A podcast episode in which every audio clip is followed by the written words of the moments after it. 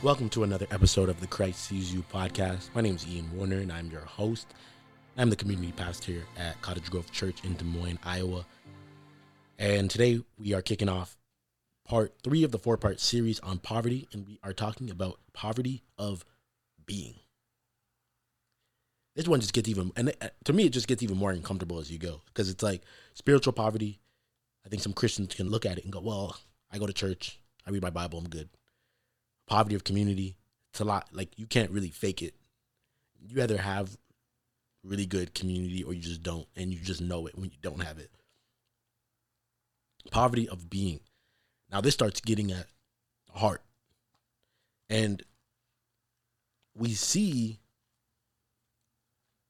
in so many places in the Bible, especially when it comes to the life of Jesus, what he is concerned about is the people's hearts.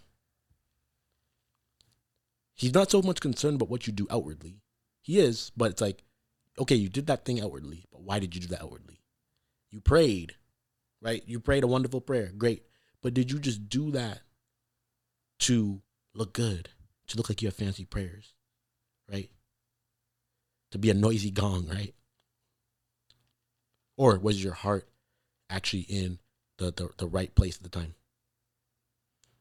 In the Old Testament with David, right, when all the other brothers are getting pointed out as potentially being the next anointed one, what does Samuel say? He says, man looks at the outward appearance, but God looks at the heart. God looks at the heart.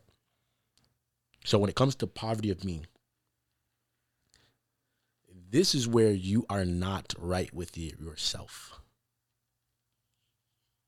This is part of the sin curse. Everyone has this to some degree somewhere. You are not truly right with who God has made you to be. Your insecurities just jump off, right? Your insecurity, when you're around people, your insecurities are screaming at people. So then what do we do?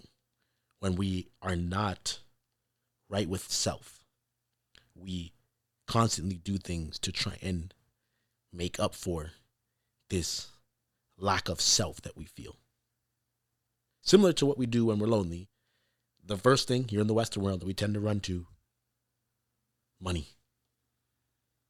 Then we think, well, you know, I got enough money. Money's not really working. People run to drugs to try and numb this feeling, the way I feel about myself, the way I'm uncomfortable with myself. We run from the tension. There's a tension about what I'm feeling inside.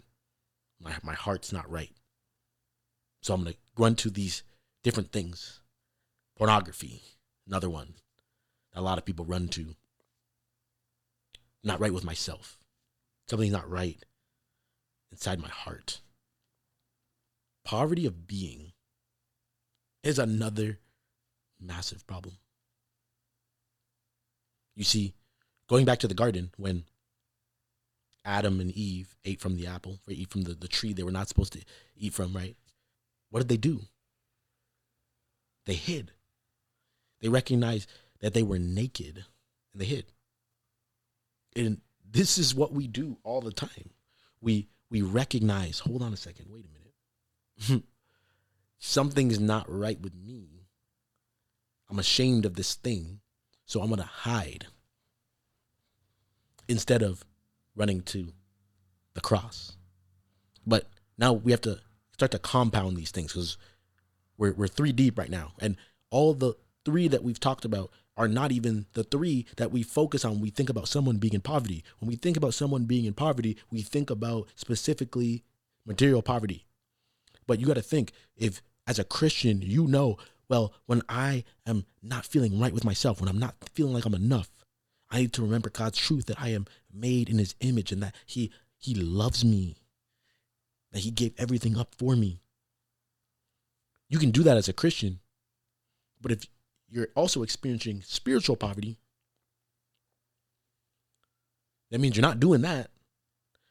And if you don't have community, so you're dealing with poverty of community as well, that means that not only do you not understand that God has paid the ultimate price for you because he loves you so much. Then you don't have anyone to stir you up to love and good works. And you're actually running away from being around other people. You're doing things purposely to isolate yourself. You're spending more time on your phone. You're spending more time watching Netflix. You're spending more time just in your own head. Then on top of that, you pile on not being right with yourself, not having a correct view of who you are.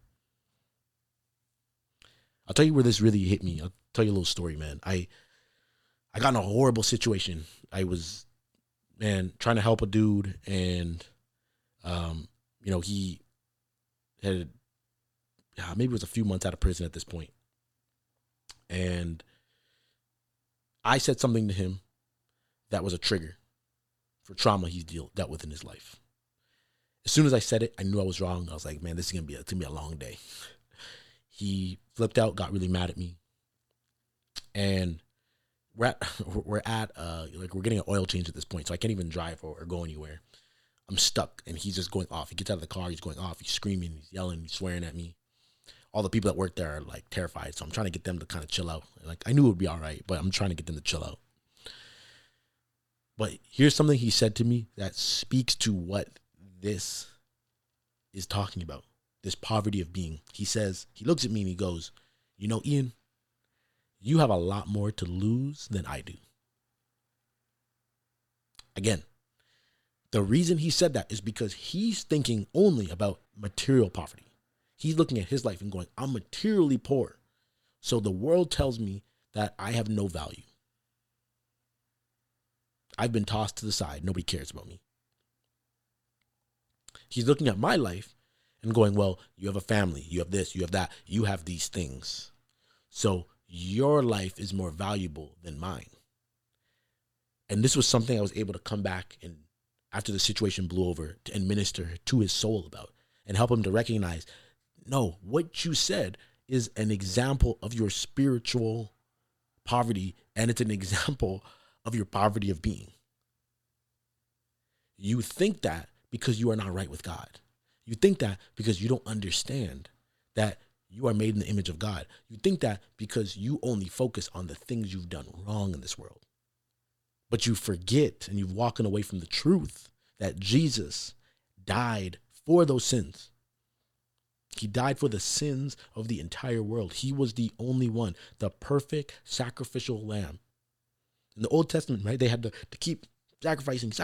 They had to keep sacrificing these innocent animals, right? They had to do it over and over again because someone had to pay for sin.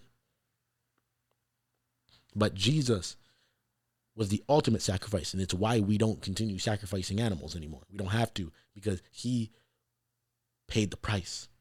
He washed away our sin. And from that, he says, we are new creations. We are made new.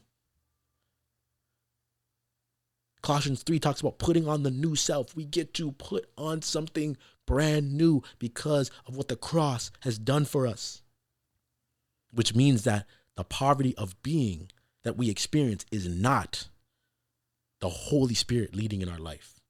It's not us truly relinquishing our flesh to God and recognizing that the old is dead and passed away, and we are now new creations. We live on this earth. So a lot of times when we talk about, man, when we believe in Jesus, we get eternal life. It's like, yes, but that's not it. We get to become new creations here on earth now. We get to live and be brand new. And it washes away that poverty of being. We can actually be comfortable in our own skin because the Holy Spirit has now taken over.